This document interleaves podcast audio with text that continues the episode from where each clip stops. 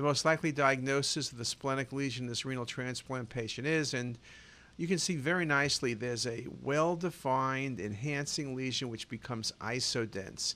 Angiosarcomas are more vascular than this and incredibly rare, and there's nothing about renal transplant patients. I guess they're immunosuppressed. That would make you think of an angiosarcoma.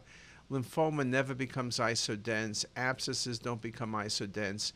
This is more likely your basic incidental finding. You got to be thinking about hemangioma and hamartoma.